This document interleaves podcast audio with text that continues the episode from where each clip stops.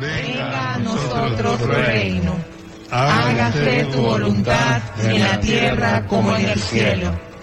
Danos El punk nuestro de cada día.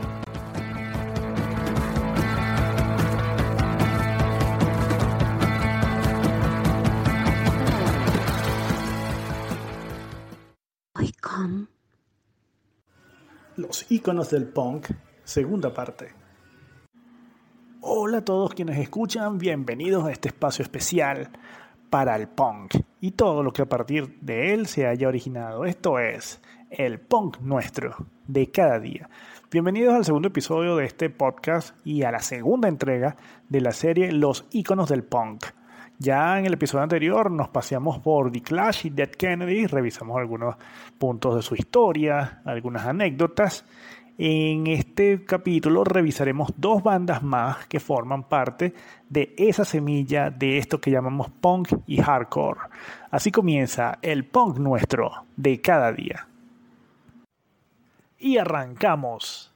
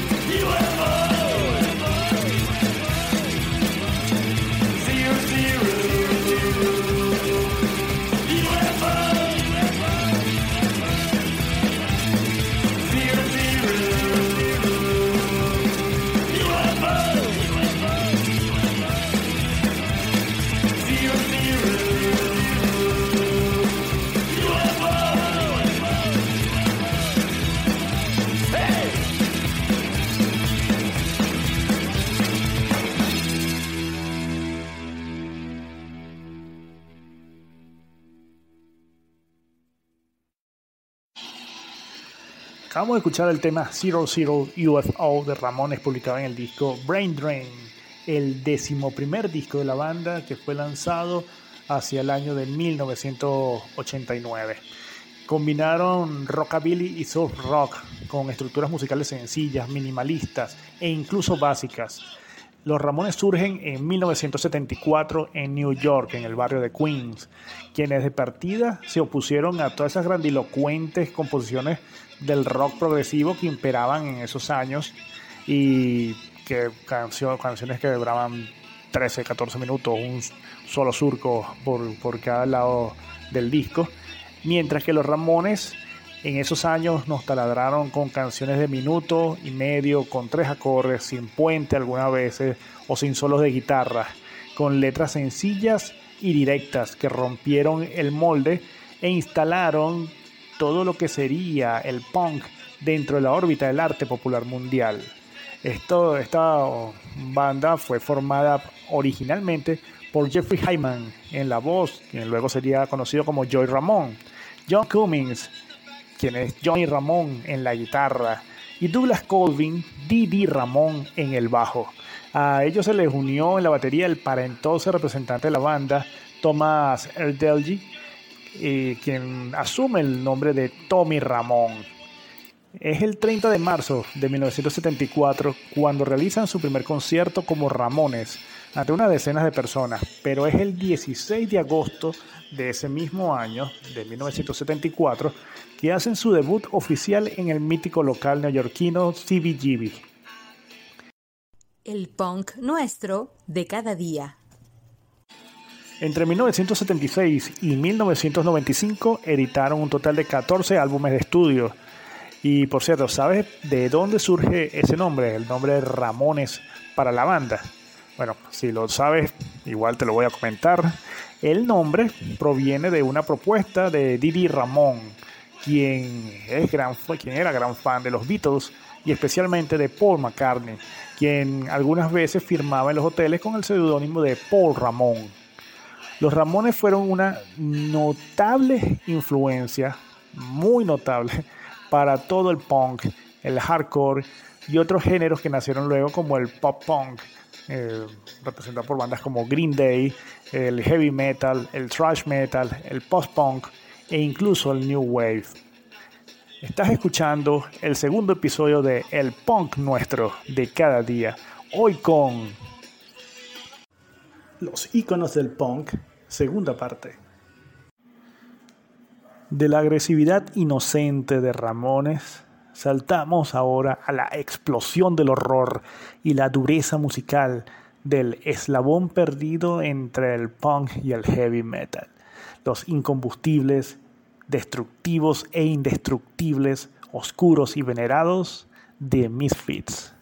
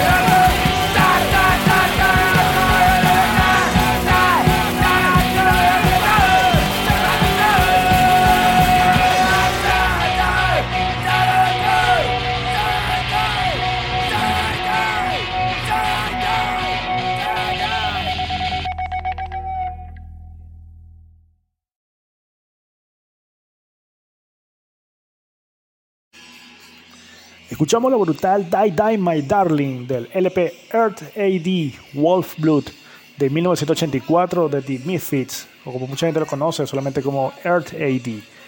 Canción esta, Die Die My Darling, mil veces versionada por diversas bandas del punk y del metal, este, por ejemplo como por Metallica, quien consecutivamente la interpreta en sus conciertos.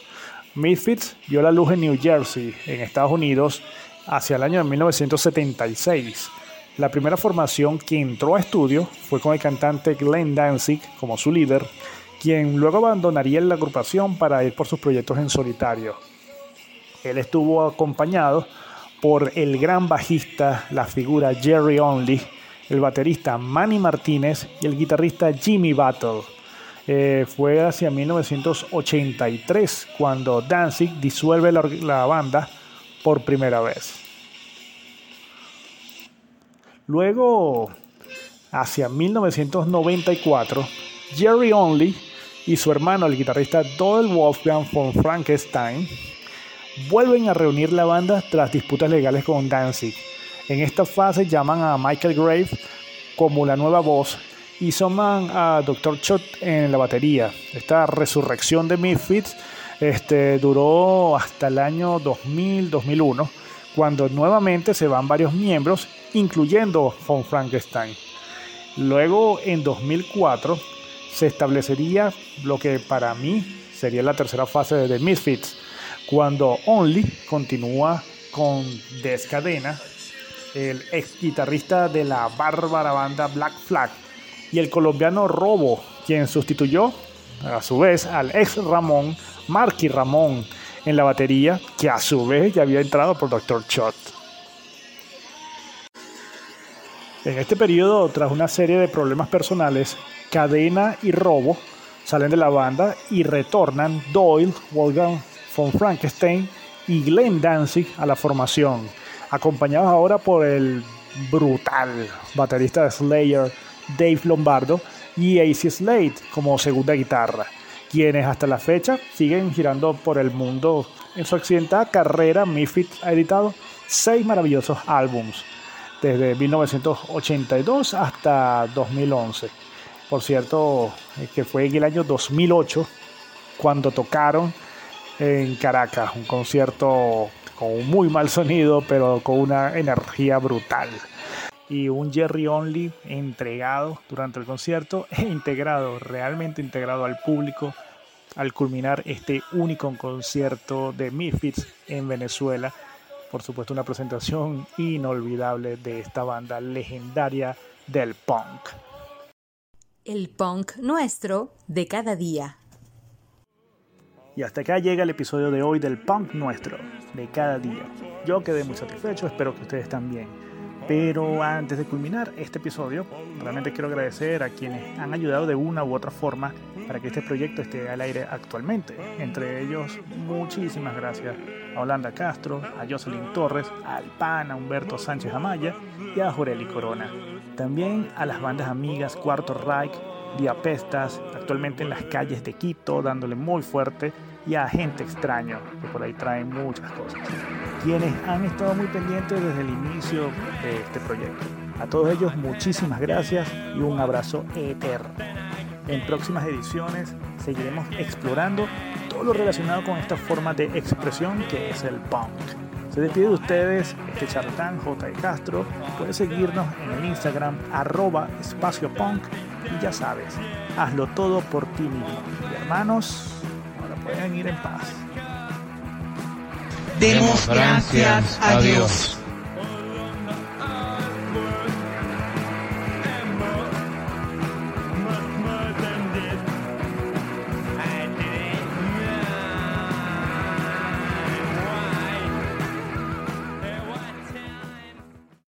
El punk nuestro de cada día.